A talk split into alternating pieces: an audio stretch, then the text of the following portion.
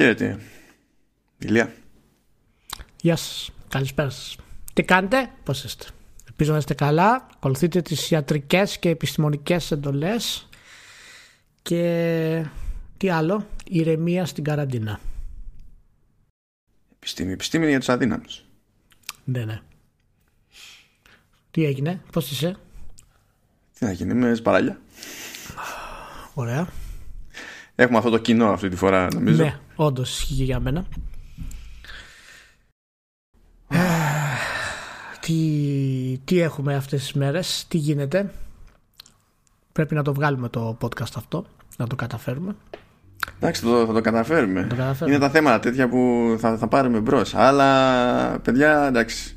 Αυτό το, το vertical slice 67 είναι το λυπηρό vertical slice, διότι δεν, δεν την παλεύουμε. Ε, όχι, είναι, είναι combination, είναι ολοκληρωτικό δηλαδή, γιατί είχα και εγώ πολλή δουλειά τη εβδομάδα και στην κανονική μου δουλειά και στο, για τα games και τα podcast και γράψιμο και μαλακίες. Και τέλος πάντων έχουν δέσει όλα μαζί. ναι, ναι. Αλλά έστω ότι θα ξεκινήσουμε ελαφρά. Έστω, Ναι. έστω ότι. Έστω ότι. Για, για πάμε να δω την αβάσταχτη ελαφρότητα της εκκίνησης. Λι- Λοιπόν, πρώτον, λόγω κορονοϊού καθυστέρησε το Iron Man VR. Όχι ρε Μάνο. Όχι ρε Εντάξει. γάμο του. Όχι ρε γάμο του. Τέλος Εντάξει. πάντων. Εντάξει. Εντάξει. Κοίτα, ε, μέχρι στιγμής οι εντυπώσεις για το Iron Man VR ήταν ε, χαριτωμένες. Ναι, Δεν ναι, είναι, όχι. δηλαδή, εντάξει. Μα το έχουμε πει και εμείς ότι είναι από τα πιο καλά παραδείγματα του VR. Του ταιριάζει Αλλά- πάρα πολύ και θέμα κράνους του Iron Man κτλ. Αλλά πάει. Πάει το, Πάει. το Iron Man VR. Πέρασε. Το, το έφαγε ο κορονοϊός. Και το, ο ίδιος κορονοϊός έφαγε και το The Last of Us Part 2. Περίεργο βέβαια γιατί το, απορώ πως η Naughty Dog ε, ιτήθηκε από τον κορονοϊό. αλλά γίνεται και αυτό.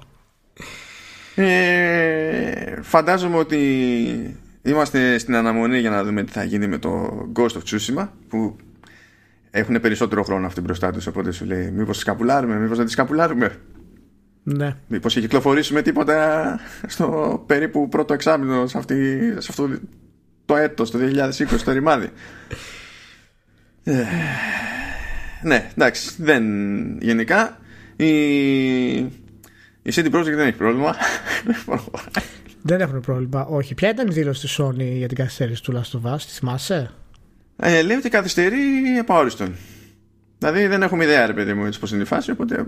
Ναι. Ε, μ, αναφέρει logistics, λογιστικούς ε, λόγους για Ναι. ότι δεν θα μπορέσουν να προσφέρουν την απαιτούμενη εμπειρία που Launch περιμένουν- experience που λένε. Ναι, Αυτό launch μου αρέσει σαν experience, έκφραση. Ναι, launch experience.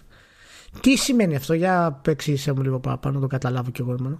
Ε, σημαίνει ότι το να μην είναι όλοι στον ίδιο χώρο για να έχουν πρόσβαση σε ό,τι έχουν συνηθίσει να έχουν πρόσβαση κάνει όλες τι διαδικασίες πάρα πολύ πιο αργές. Δημιουργεί και προβλήματα ασφαλείας εδώ που τα λέμε και όχι για το αν θα γίνει κάποιο leak. Που έγινε και leak. Αλλά τέλος πάντων Ναι, τέλος ήταν πάντων, ναι. ψηλό. Ε, Side α- quest.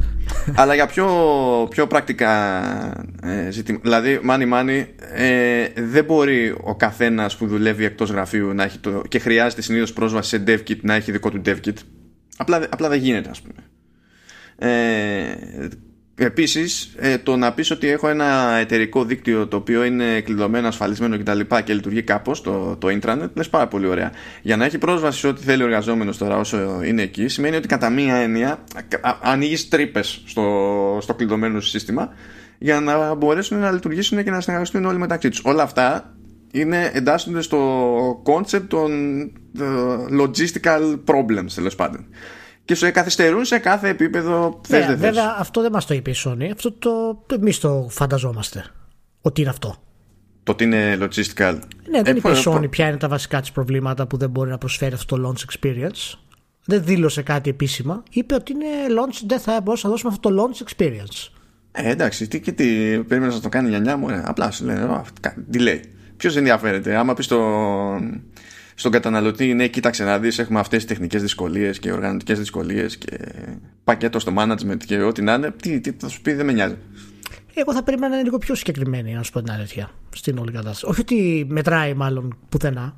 Απλά περίμενα ο Sony να πει ότι παιδιά δεν θα μπορέσουμε να έχουμε αυτή τη διάθεση των κομματιών, αυτά τα marketing events που έχουμε υπολογίσει, αυτά τα λανσαρίσματα όπως θα θέλαμε να τα κάνουμε σε αυτά τα καταστήματα και έτσι όλη αυτή η εμπειρία, αυτό το launch experience δεν θα γίνει. Τέλος πάντων, δεν έχει και πολύ σημασία. Α πω το launch experience το εξέλαβα τελείω αλλιώς. Όχι τόσο για το, ναι, για το marketing, μπορεί. όσο για το σε τι κατάσταση θα είναι το παιχνίδι με το καλημέρα. Τι να σου πω, πάντως, ε, ε, επειδή σε αυτό εμένα μου φαίνεται ότι ό,τι, σε ό,τι κατάσταση και να είναι, το να δώσεις ένα patch μετά και να βγει και να το φτιάξεις, γιατί το παιχνίδι είναι τελειωμένο. Ε, σχεδόν τελειωμένο τέλος πάντων. Είναι λίγο έτσι περίεργο. Τέλος πάντων, έγινε αυτό που έγινε, πάει και το Last of Us. Ε, έχει θα πάνε κι άλλα, θα πάνε κι άλλα. Έτσι. Θα πάνε κι άλλα, έχει πολύ ντόρο γύρω από τώρα του Last of Us, έχει ανέβει το hype του, έχει φτάσει σε άλλα επίπεδα έτσι όπως έχει γίνει η κατάσταση και περιμένουμε. Η πλάκα είναι ότι αυτό που δεν θα πάει εύκολα πίσω, όσο ηλίθιο για να ακούγεται, είναι οι κονσόλες. Ναι, Διότι αυτό, αυτές εξαρτώνται από την παραγωγική ικανότητα της Κίνας και η Κίνα είναι στη φάση της επαναφοράς, δεν είναι δηλαδή... Ναι, ναι. Οπότε μπορούν να κατασκευάσουν κονσόλες. το από εκεί και πέρα είναι το θέμα. Ναι, ναι. Το θέμα είναι ξέρεις, η διάθεση στα retail μετά πόσο εύκολη θα είναι και τι κανόνες θα βάλουν. Γιατί άμα αποκλείεται να επιτρέψουν ε, να γίνουν σειρές απ' έξω από τα Walmart για να αγοράσουν τα καινούργια PlayStation και τα Xbox. Καλά, ναι, αυτό, αυτό είναι σίγουρο πια. Τέλος πάντων, ε, εντάξει, είναι και αυτό, είναι και τα games ε, θύματα του κορονοϊού όπως τα περισσότερα πράγματα στον πλανήτη. Με τον ένα ή τον άλλο τρόπο δηλαδή. Και τι να πω, ελπίζω σύντομα να μπορέσουμε να επιστρέψουμε σε μια κανονικότητα στην όλη αυτή η κατάσταση. Ε, εντάξει, θα πάρει καιρό αυτό τώρα. Το 2020 κατά μία είναι χαμένη υπόθεση. Δηλαδή, εντάξει. Να και τώρα, δεν θυμάμαι, το πάμε την προηγούμενη φορά ή τι το συζήτησα αλλού. Που είναι λίγο στην κόψη του ξηραφιού και η Gamescom για τον Αύγουστο. Με τη ναι, λογική ότι Α, το είπαμε, ωραία. Το ναι. είπαμε. Το, έχω χαθεί πλέον, δεν ξέρω τι έχω πει. Που, γενικά. Ε, είπε και η Microsoft σε κάποια φάση ότι ε, προφανώς δημιουργούνται δυσκολίες σε αυτή την κατάσταση. Ε, για την ώρα φαίνεται να μην ε, έχουμε κάποιο θέμα με τίτλους όπως το Halo ας πούμε, αλλά αυτό δεν σημαίνει ότι δεν θα προκύψει λέει, θέμα παρακάτω. Είναι αναγκαστικά λέει βλέποντας και κάνοντας. Κάτι που φαντάζομαι είναι, φαντάζομαι, είναι η λογική προσέγγιση σε αυτή την ναι. περίπτωση τώρα. Γιατί και αυτοί μαθαίνουν. Όσο και αν έχουν συνηθίσει σε κάποια πράγματα να λειτουργούν αποκεντρωμένα, κανένας δεν είναι έτοιμος για τέτοιο βαθμό αποκέντρωσης, ας το πούμε έτσι. Έπρεπε να δεις στο, στο Facebook, έκανα ένα μίνι ορυχείο το οποίο έδωσα τον τίτλο Η τελευταία σελίδα της Naughty Dog. και καταλαβαίνεις ότι τα πρώτα σχόλια από κάτω ήταν τα σχόλια πανικού ότι δεν υπάρχει κανένα πρόβλημα και ότι δεν είναι δυνατόν να γράφω ότι η Naughty τελείωσα και έχει τελευταία σελίδα και τα λοιπά και συμβαίνει αυτό συχνά όταν εξηγείς στον άλλον αυτό που δεν κατάλαβες στο πώ που κάνεις ή δεν απαντάει Α, καλά κλασικό μετά ε, ή, δεν παίζει ρόλο ότι εξήγησες. Ναι, ή προσπαθεί να βρει κάτι άλλο για να δικαιολογήσει αυτό που πίστεψε ότι κατάλαβε. Ε, αλλά ναι, τέλος πάντων. Εγώ ξέρω, ξέρω από την κομμωδία ότι όταν εξηγείς ένα αστείο, χάνει τη μαγεία. Η αλήθεια είναι αυτό. Η αλήθεια είναι. Το ίδιο ισχύει και, το, και για την καλή λογοτεχνία. Αλλά τέλος πάντων, αυτά είναι άλλα, άλλα δρόμενα. Ναι. Τι, τι άλλο, τι έχουμε, κάτι είχαμε με το Stryer. Είχαμε το Stryer. Την προηγούμενη φορά είχε τσαντιστεί εσύ, τώρα τσαντίστηκα εγώ. Ναι. Δηλαδή, ναι. ήμουν, δηλαδή ήμουν οριακά την προηγούμενη φορά, αλλά αυτή τη φορά τα πήρα κρανίο. Ε, γιατί βγάζει, κάνει ένα άρθρο εκεί στο Κοτάκου και λέει ότι οι developers are getting stiffed of their bonuses ε, στη, στη Gearbox και στην ουσία αναφέρεται στα bonus που περίμεναν να πάρουν λόγω της επιτυχίας του Borderlands 3 και, και τα λοιπά. Και χρειάζεται λίγο background σε αυτή την περίπτωση διότι υποτίθεται ότι η Gearbox δεν δίνει υψηλούς μισθούς, δίνει ε, κάτω από το μέσο όρο για την αγορά τουλάχιστον αυτή. Ισχύει, αυτό είναι αλήθεια αυτό.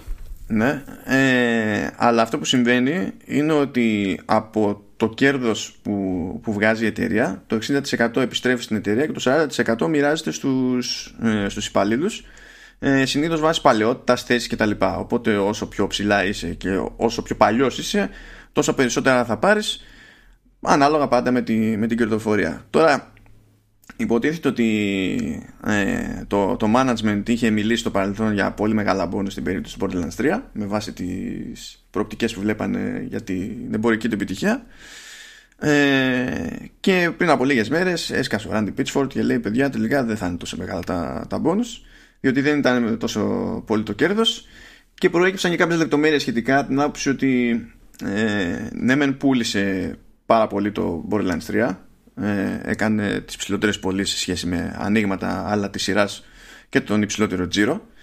Αλλά κόστησε και πολύ περισσότερο.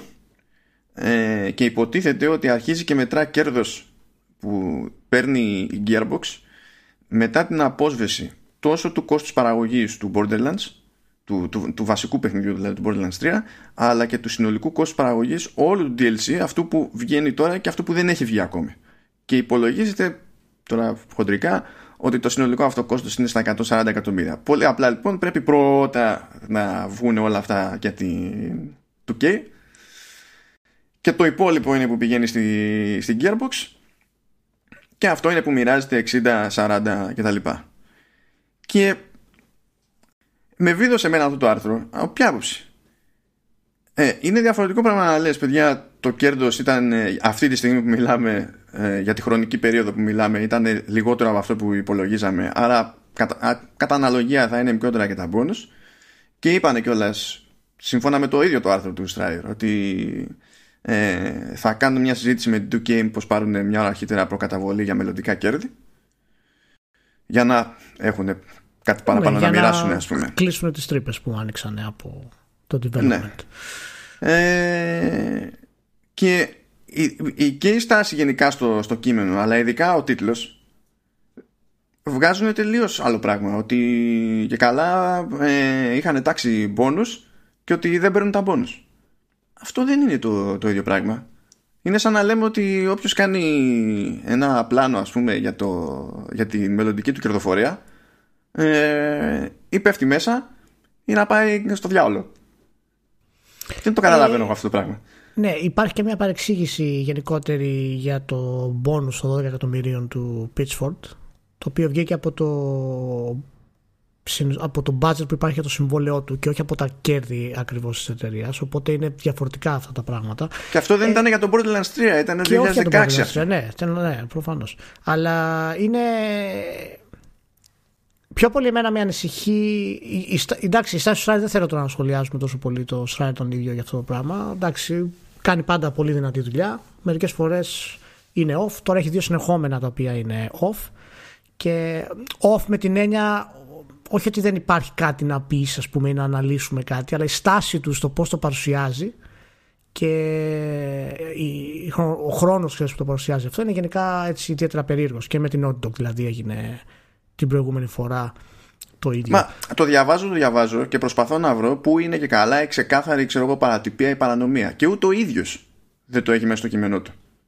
Δεν έχει κάτι που να δείχνει τέτοιο. Δηλαδή, άμα δεν έχεις δείξει αυτό, τότε τι έχεις δείξει; Είναι καθαρά μια έτσι πιο λαϊκιστική προσέγγιση αυτή με το γεγονός ότι είχε, είχαν υποσχεθεί ε, μπόνους ε, εξαψήφιων ψηφίων, ας πούμε, στο, ναι, και έχει σαν επιχείρημα και, καλά ότι μέρος το ότι κάποιοι υπάλληλοι, ξέρω εγώ, μέλη της ομάδας κτλ. είχαν ε, κάνει πρόγραμμα ξέρω εγώ, τη ζωή τους, ε, στη ζωή τους με βάση τα λεφτά που θα ερχόντουσαν. Αυτό που με ανησυχεί εμένα περισσότερο βέβαια στην όλη κατάσταση είναι η γενικότερη στάση του Pitchford. Ε, γιατί ξέρουμε ότι έχει κάνει πολλές κουτσουκέλες γενικότερα. Και όταν λένε ορισμένα άτομα που ήταν μέσα στο, στις συγκεντρώσεις ε, και συζητήσεις για αυτά τα bonus ότι είπε ο Pitchford στο τραπέζι αν δεν σας αρέσει παραιτηθείτε ε, αυτό, αυτό ας πούμε εγώ το πιστεύω ότι Α, ναι, και εγώ, και εγώ το πιστεύω. Ναι, αλλά το θέμα είναι ότι άμα, άμα κάνεις όμως τέτοιου είδους ρεπορτάζ με αυτό το στυλ, δεν, δεν κάνεις ζημιά στον Randy Pitchford, αν υποθέσουμε ότι αυτός είναι ο στόχος και πιστεύεις ότι του αξίζει. Ναι, αντί να εστιάσει ας πούμε, σε κάτι το οποίο είναι φανερά πολύ πιο εύκολο και πολύ πιο επικίνδυνο ως ε, εργασιακή κουλτούρα, που είναι η πίεση που νιώθει ο εργαζόμενος, από το αφεντικό σε αυτό το πράγμα. Και προσπαθείς τώρα μέσω κάποιων ε, που δεν δόθηκαν για λόγους οι οποίοι είναι καθαρά οικονομικοί να δικαιολογήσεις κάτι, δεν, δεν λειτουργεί, δεν βγαίνει. Και γι' αυτό υπάρχει και backlash για το λεγόμενο άρθρο ας πούμε γενικά το οποίο, το οποίο ήταν αρκετά γρήγορο και πρόχειρο για τα δεδομένα του, του Schreier. Δεν ξέρω εντάξει δεν ξέρω κατά πόσο το συμπαθείς η δουλειά του Schreier την έχεις ακολουθήσει γενικά έχω την τάση να αισθάνομαι ότι αρχίζει και περνάει στο επίπεδο ότι ακριβώς επειδή έχω πρόσβαση μπορώ να γράφω πλέον και μέτριες αναλύσεις και άρθρα και να περνάω αυτό που θέλω. Εντάξει, για μένα άλλη, εμένα άλλη εντύπωση μου βγαίνει. Ότι επειδή έχω πρόσβαση και έχω κάνει αυτό που έχω κάνει μέχρι τώρα και έχει πάει όπως έχει πάει, γιατί έχει κάνει ξεκάθαρα και ωραία πράγματα, ότι ξέρεις, είναι λίγο ερωτεμένος με τον εαυτό του πλέον. Ναι, παίζει αυτό, είναι δεδομένο αυτό και φαίνεται καταρχάς όταν, όταν βλέπεις ότι κάποιος ε, στο δικό μας επίπεδο αρχίζει και κάνει σχόλια για πολιτική. Ε, σοβαρά όμως σχόλια, δεν είναι απλά ξέρεις να κάνει μια κουβέντα. Ε, κάνει κανονικές, ε, προσπαθεί να πάρει θέσεις συγκεκριμένες, αρχίζει και κράζει οργανισμούς σαν το NBA, ε, και κάνει όλα αυτά τα πράγματα ας πούμε, τα οποία είναι πολύ επιφανειακά και πολύ υπεραπλουστευμένα στην προσέγγιση του. Ε, ακούγεται στα αυτιά μου περισσότερο ξέρεις, αυτό που λες από τη μία.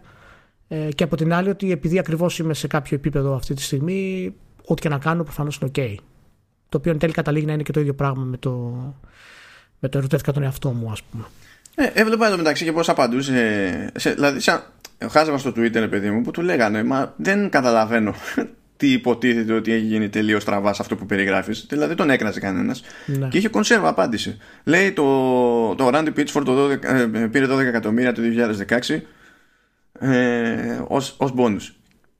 Τι, τι σχέση έχει το ένα με το άλλο; Που, δηλαδή, το, δηλαδή αυτό που θέλει να υπονοείς σε εκείνη την περίπτωση είναι ότι ξέρουμε ότι είναι λέρα ο Pitchford ναι, και αυτό δεν, σημαίνει, αυτό δεν είναι απόδειξη ότι τώρα έχει γίνει κάτι παράνομο ή παράτυπο. Δηλαδή, αν δεν αποδείξεις αυτό, τι διάλογο έχεις κάνει;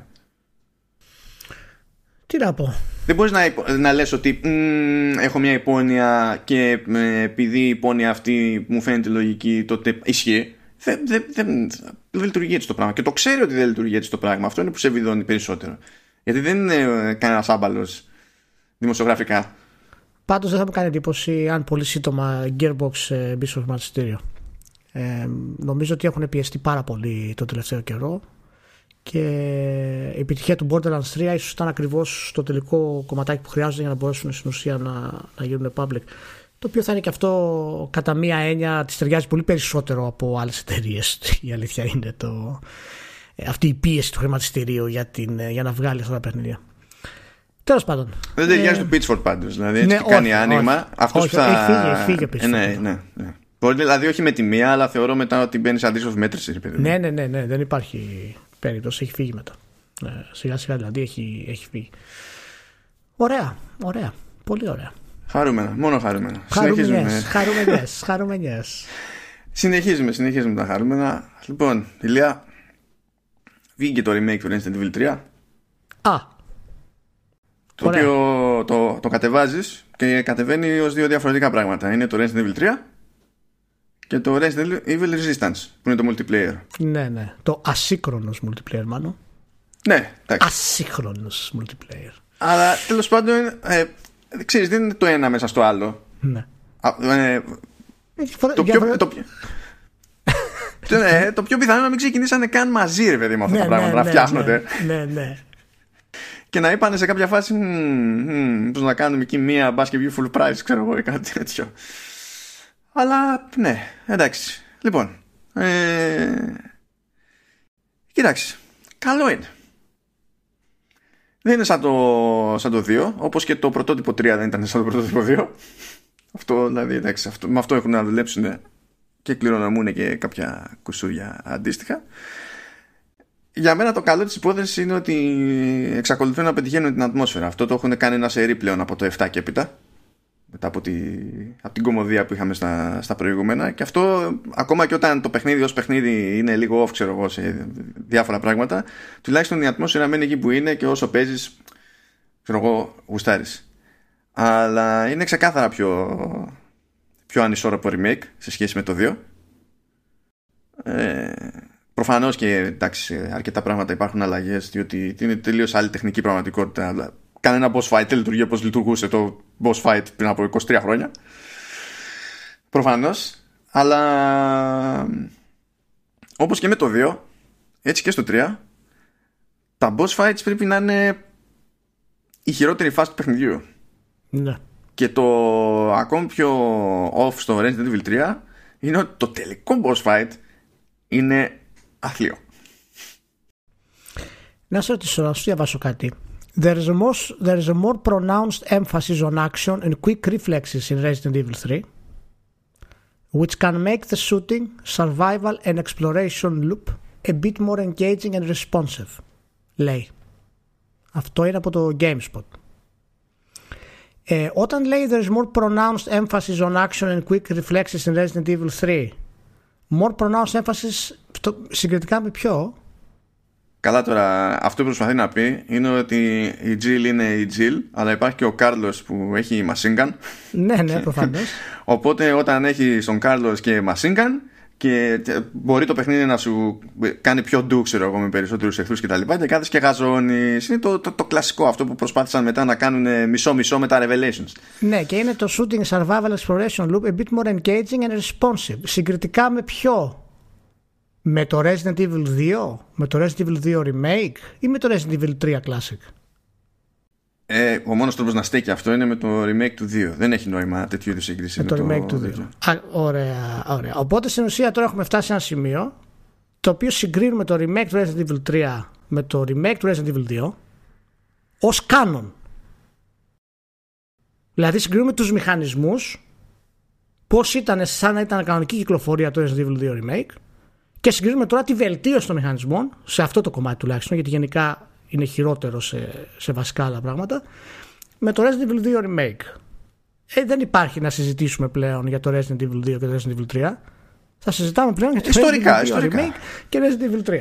Ιστορικά. Okay. Ε, κοιτάξτε, δεν θα γινόταν κι αλλιώς. Γιατί το ένα είναι μια λογική συνέχεια του άλλου, ακόμα και στο, στο, στο στο σκεπτικό ναι, ναι, του βασικό ναι, και το, μηχανικό, ναι, ρε παιδί μου. Πώς θα το Αυτό επιστρέφει στο μεγάλο πρόβλημα που εμένα με ενοχλεί και έχουμε συζητήσει πολλές φορές, ότι εξαλείφονται στην ουσία τα classic με αυτό το πράγμα.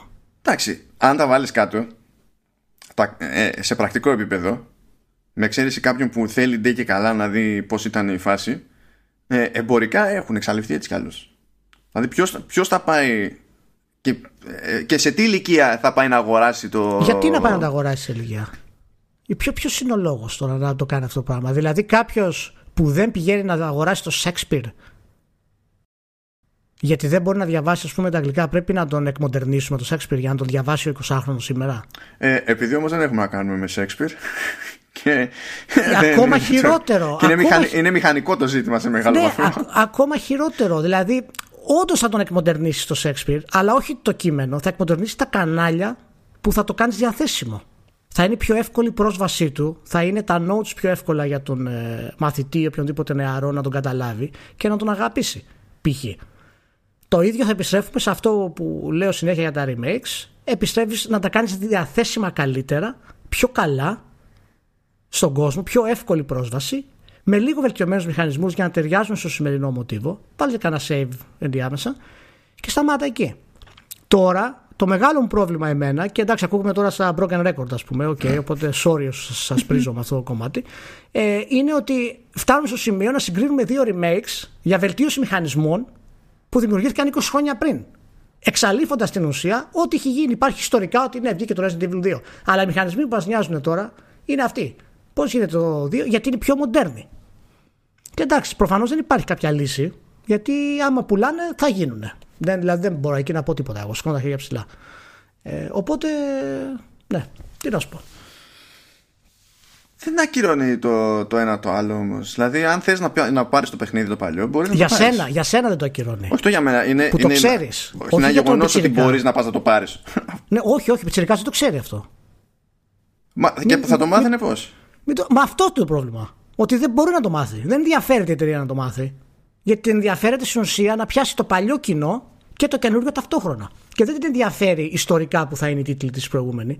Και αυτό μπορεί να μην την νοιάζει την εταιρεία εμπορικά, αλλά βλάπτει το είδος. Βλάπτει τα video games γενικότερα, την ιστορική του συνέχεια σε αυτό το πράγμα. Μη σκέφτεσαι κι εσύ κι εγώ ότι α, εμείς έχουμε παίξει τα Resident Evil και ξέρουμε. Ο 15 δεν έχει ιδέα τι το Resident Evil. Πώς. Χαίρομαι Αλλά αυτό σημαίνει με χιλιά πράγματα. Δεν πηγαίνει κάποιος δεν και καλά στο, στο πρωτότυπο. Ε, να σου πω όμως, αυτό το ότι κάνει. Ότι ε, βλάπτει τη, τη, την ιστορία του franchise και δεν ξέρω εγώ τι. Ε, όχι, όχι, όχι του franchise απλώς. Ναι. Την ιστορική συνέχεια των video games και της κατηγορίας των survival horror. Το πώς θα τα εκλάβουμε στην ιστορία και την εξέλιξη των games. Ωραία. Θα, θα εξαφανιστούν αυτά τα κλασικά. Αυτός είναι ο μεγάλος μου. Η μεγάλη μου εμένα, αυτό με ενοχλεί πάρα πολύ. Η Capcom όμως, σε αντίθεση με άλλους, έχει μπει στη διαδικασία και εκείνα τα, τα, τα παλιά τα συντηρεί. Ξανά και ξανά. Από σύστημα σε σύστημα. Για να τρέχουν. Αλλά δεν το κάνουν αυτό. Ναι, ισχύει. Ισχύει. Δηλαδή, ο, αν το... το ζήτημά σου είναι αυτό ότι θέλεις να έχεις πρόσβαση, η Capcom το έχει φροντίσει από χρόνια αυτό το πράγμα. Ναι, αλλά το Resident Evil ε, είναι, είναι αφορμή για να κάνουμε την κουβέντα. Δεν είναι το Resident Evil το πρόβλημα, το συγκεκριμένο πρόβλημα.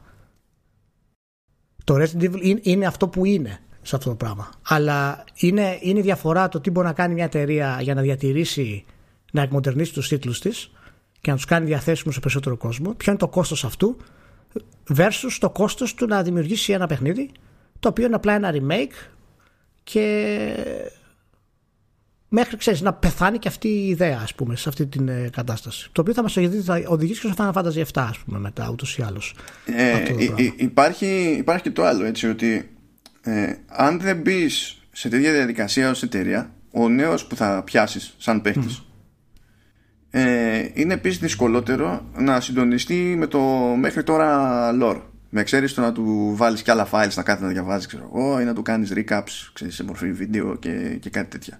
Ενώ το να τα παίξει, εντάξει, είναι, είναι αλλιώς. Και το λέω τώρα στην περίπτωση του Resident, επειδή το Resident σε, στα remakes που έχουν παιχτεί μέχρι τώρα δεν έχει προσπαθήσει ξέρεις, να τσακίσει το lore, να το κάνει κάτι άλλο.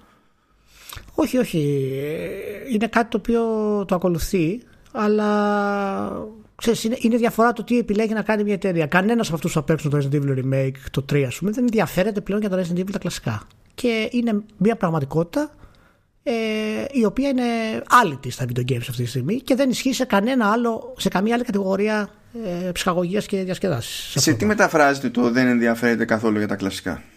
Δηλαδή, αν ενδιαφερόταν αυτό στην πράξη, πώς θα φαινόταν; Ε, εντάξει, κυρίως τώρα δεν μιλάμε τώρα για κάποιον ο οποίος απλά θα θέλει να παίξει ένα survival horror. Αλλά όταν κάτι δεν διαμένει ιστορικά, η συνέχεια του και την αλλάζει ή το εκμηδενίζει από πίσω, χάνεται η συνέχεια της κουλτούρας σε αυτό το πράγμα.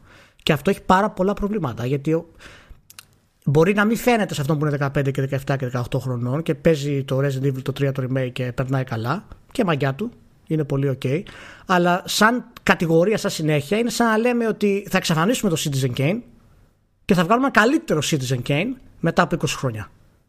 Και δεν πειράζει που θα το εξαφανίσουμε το, το Citizen Kane, που ήταν μέρος της τότε τεχνολογίας, της τότε κουλτούρας, της τότε επανάστασης και της σημασία του, ας πούμε. Εάν δεν πειράζει αυτό να το κάνουμε, ε, τότε δεν θα πήρε και στα games. Αυτή είναι εμένα η, η άποψή μου. Αλλά δεν είναι, δεν, είναι αυτό, δεν είναι αυτόματη η εξαφάνιση όμως. Όχι, όχι, δεν λέω ότι γίνεται. Λέω ότι ξεκινάει αυτό το πράγμα και σε 10 χρόνια αυτά τα remakes έχουν αντικαταστήσει μια ολόκληρη γενιά δημιουργών που κάνανε παπάδες. Και οι νεότερες γενιές δεν θα τους ξέρουν καν. Θα βρίσκουν μόνο ένα πλόγο Wikipedia στην ουσία να το κάνουν αυτό, γιατί τα παιχνίδια τα κλασικά θα έχουν.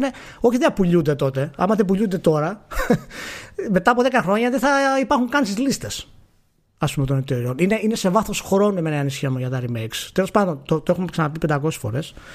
Ε, εγώ δηλαδή, οπότε εντάξει. Κυρίως εγώ. Ε, οπότε εντάξει, δεν, δεν βρίσκω τίποτα θετικό εγώ στα remakes γενικότερα ε, εκτός από την εμπορική τους αξία τίποτα άλλο θετικό δεν βρίσκω γιατί κομμάτια στα οποία τα games έχουμε προχωρήσει σε θέματα σχεδιασμού δεν υπάρχουν στα νέα παιχνίδια σε αυτά τα remakes. Δηλαδή, αν μου πεις ότι θα κάνω ένα Resident Evil 3 μηχανισμούς Uncharted ή Horizon Zero Dawn, θα σου έλεγα κάντο. Αν είσαι μάγκας, κάντο. Αλλά δεν είσαι μάγκας να το κάνεις. Παίρνεις αυτό που είναι 20 χρόνια διαλυμένο, το βελτιώνεις κάπως και το παρουσιάζει ως remake.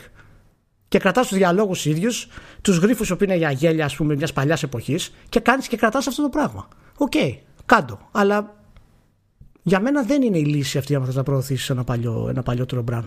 ε, ποιοτικά. Εμπορικά, ναι, είναι. Μα αν δεν το κάνεις όμως εμπορικά για να συμπαρασύρεις και τους υπόλοιπους, τότε πώς το κάνεις; Και είναι. είναι δεν, και το, το κάνεις. δεν το κάνεις. Επιλέγεις άλλη, επιλέγεις άλλη προσέγγιση. Επιλέγεις προσέγγιση του Shadow the Colossus. Επιλέγεις αυτή την προσέγγιση. Δεν ξαναπουλάς το ίδιο πράγμα. Με αυτή είναι η άποψη. Ε, αυτό είναι πιο εύκολο στο Shadow of the Colossus επειδή ήταν το Shadow of the Colossus. Δεν το λέω από άψη ποιότητας, το λέω από άψη design.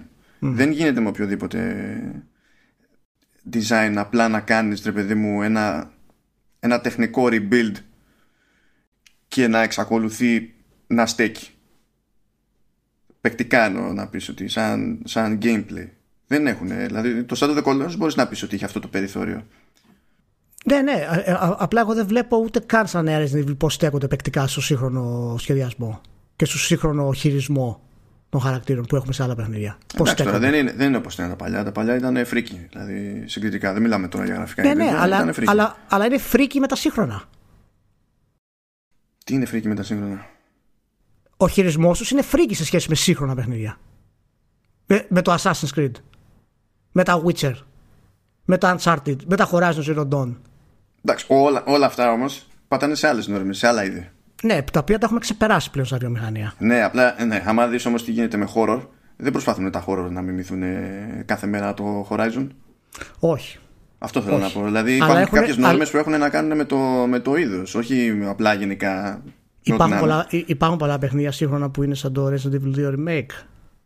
Στο χειρισμό. Και στο πώς οι χαρακτήρες επιτίθενται έτσι όπως επιτίθενται και εσύ κάνεις πίσω.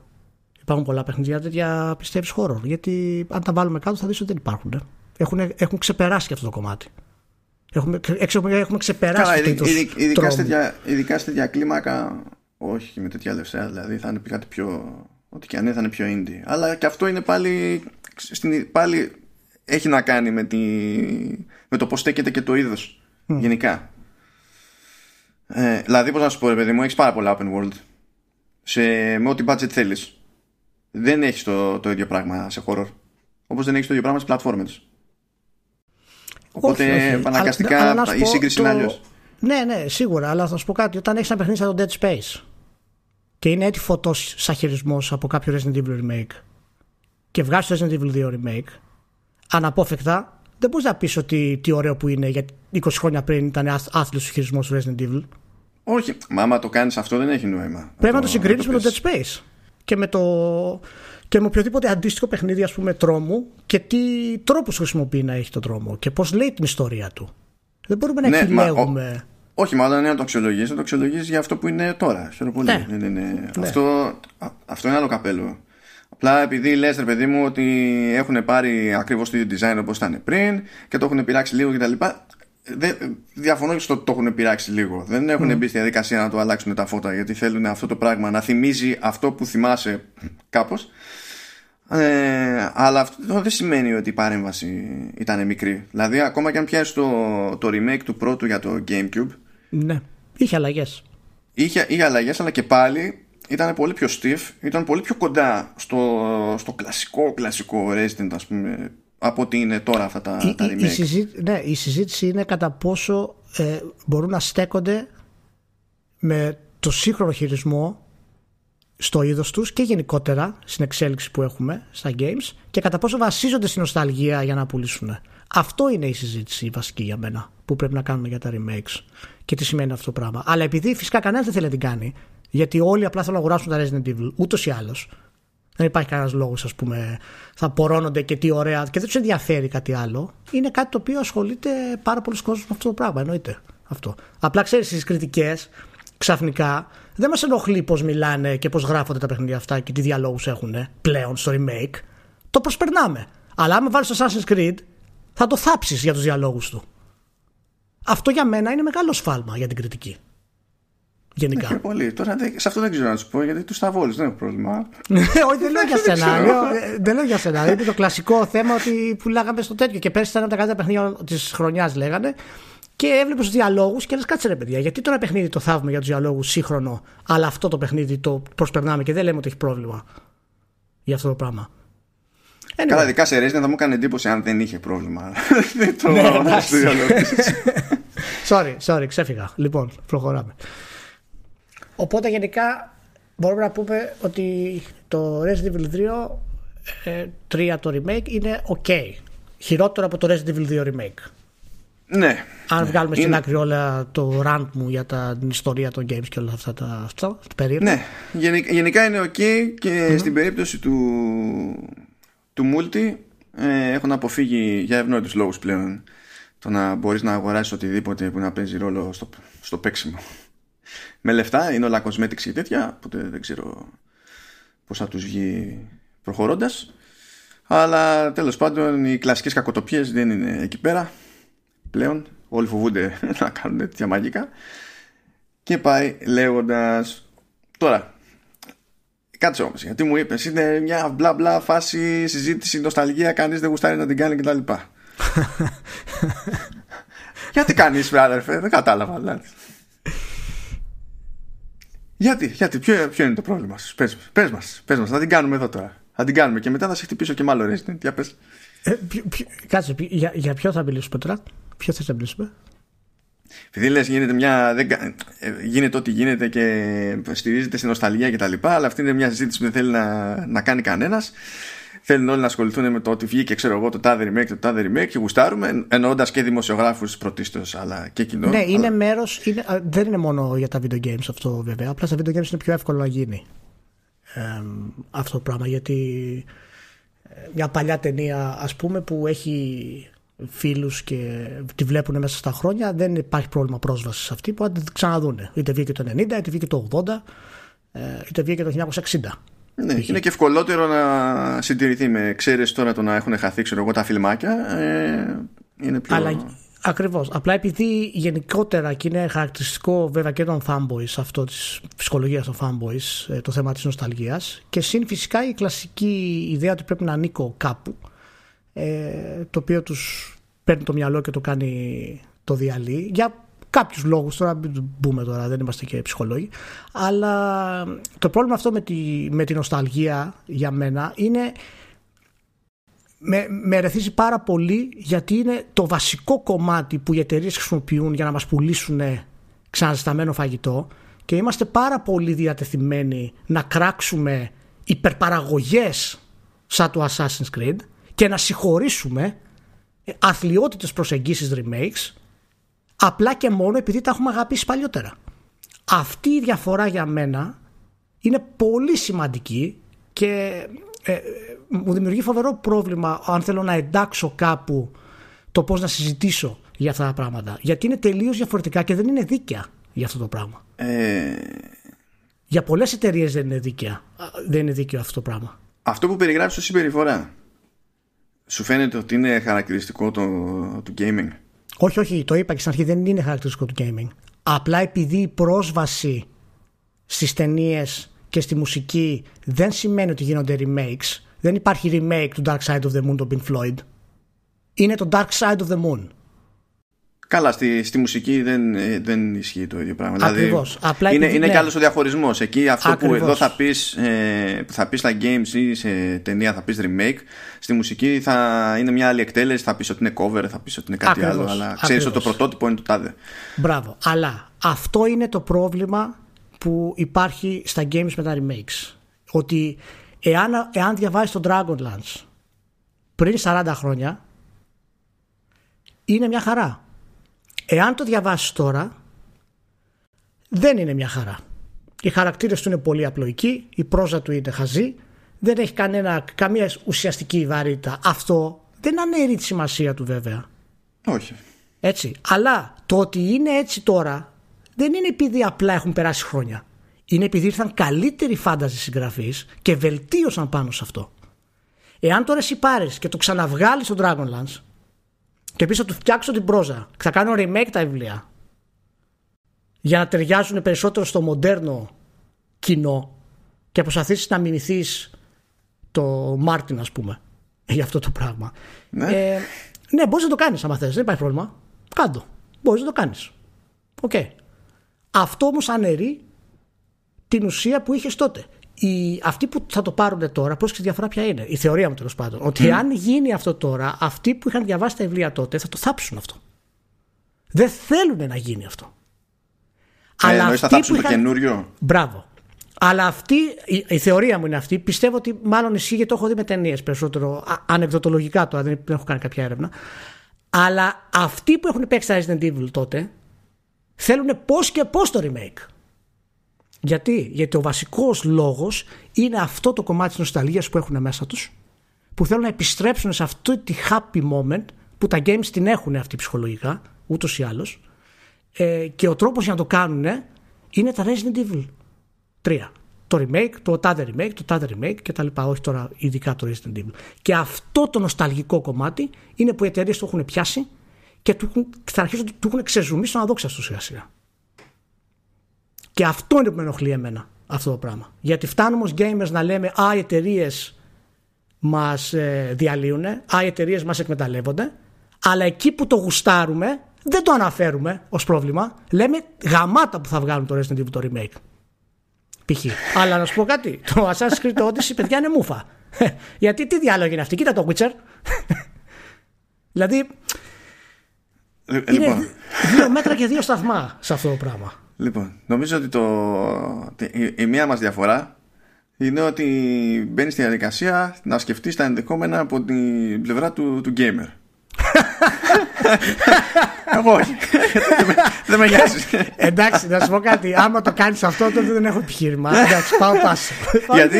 Μα όχι, μα το καταλαβαίνω αυτό που λες. Το καταλαβαίνω αυτό που λες. Αλλά επειδή μετά ξέρεις μπλέκεις με το ποιος είναι minority, ποιος δεν είναι minority, ποιος είναι vocal, ποιος δεν είναι vocal, ποιος τρώει σκάλωμα, ποιος δεν τρώει σκάλωμα. Ε, αυτός που γουστάρει τώρα το.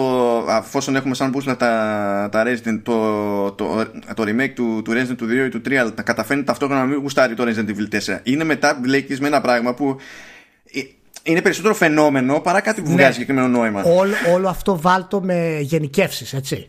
Ναι, δεν ναι, έχει, το, δεν έχει γίνει κάποια έρευνα, ας πούμε, για κάτι τέτοιο. Γενικεύσεις από σχόλια, από αντιδράσεις κτλ.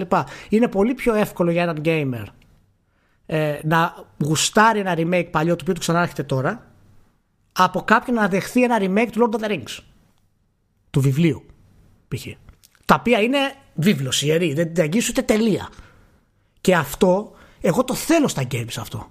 Μας αξίζει να το έχουμε αυτό στα games. Αυτό. Ε, ε, και, τα, ναι. και, και, τα, και τα remakes μα, θα μας το στερήσουν σιγά σιγά αυτό το πράγμα. Θα γίνει αυτό που θες Αλλά όχι όπως το θες και όχι τώρα. Ναι, καλά. Καλά κρασιά μάλλον. Καλά, καλά κρασάκια. Εγώ θα το προλάβω γιατί είμαι νεότερος. αλλά... Τέλος πάντων. Ναι. Στα, σοβαρά. Στα σοβαρά. Ε, εγώ πιστεύω ότι με εξαίρεση το τελείως δηλαδή ιστορικό και κυκλοπαιδικό κομμάτι. Ναι, γιατί αυτό είναι, αυτή είναι η ένστασή μου, παιδιά. Δηλαδή, μιλάμε κάτι το οποίο αφορά ιστορικά την έρευνα και αυτά πράγματα. Ναι, και ναι. αυτά πράγματα. Τώρα, άμα σα αρέσει το Resident Evil 3, φυσικά πάτε και το παίζετε. Τώρα σκοτίστηκε τώρα ο καθένας για το. Λοιπόν, η βιομηχανία πιστεύω ότι πρωτίστω έχει μια υποχρέωση όχι στο, ούτε στην ιστορία, ούτε στον καταναλωτή, ούτε πουθενά. Στην πάρτη της, αυτά που έχει παράξει στο παρελθόν, να μην εξαφανιστούν. Γιατί είναι έργο ανθρώπων, ξέρω εγώ, είναι έργο δικό τους και τα λοιπά. Και στην τελική, να που ποτέ δεν ξέρεις πώς θα τους φανεί χρήσιμο με τον οποιοδήποτε ναι. τρόπο. Ναι. Ε, ε, Ω προς αυτό, συμφωνώ απόλυτα ότι μια εταιρεία που μπαίνει στη διαδικασία και το κάνει ε, είναι για μένα ένα σκαλί πάνω σε νοοτροπία από μια εταιρεία που δεν μπαίνει στη διαδικασία να το κάνει. Ειδικά αν μιλάμε για μεγάλους που βγάζουν και ένα φράγκο. Τώρα, να μην το κάνει ο μικρός που δεν έχει να φάει, ναι. ξέρω εγώ. Αυτό ε, δεν μπορεί να το κάνει, δεν μπορεί να το κάνει καν. Ε, ναι, αυτό, δηλαδή ως προς αυτό ε, συμφωνώ με την κατεύθυνση που θες να πάρουν τα πράγματα. Ταυτόχρονα για πρακτικούς λόγους και εμπορικούς λόγους, αλλά όχι μόνο εμπορικούς λόγους, ε, νομίζω ότι ειδικά οι μεγάλοι με τα franchises που έχουν χτίσει τόσα χρόνια και τέτοια ε, κυρίως στη δεκαετία του 90 θέλουν να την ξεχάσουν.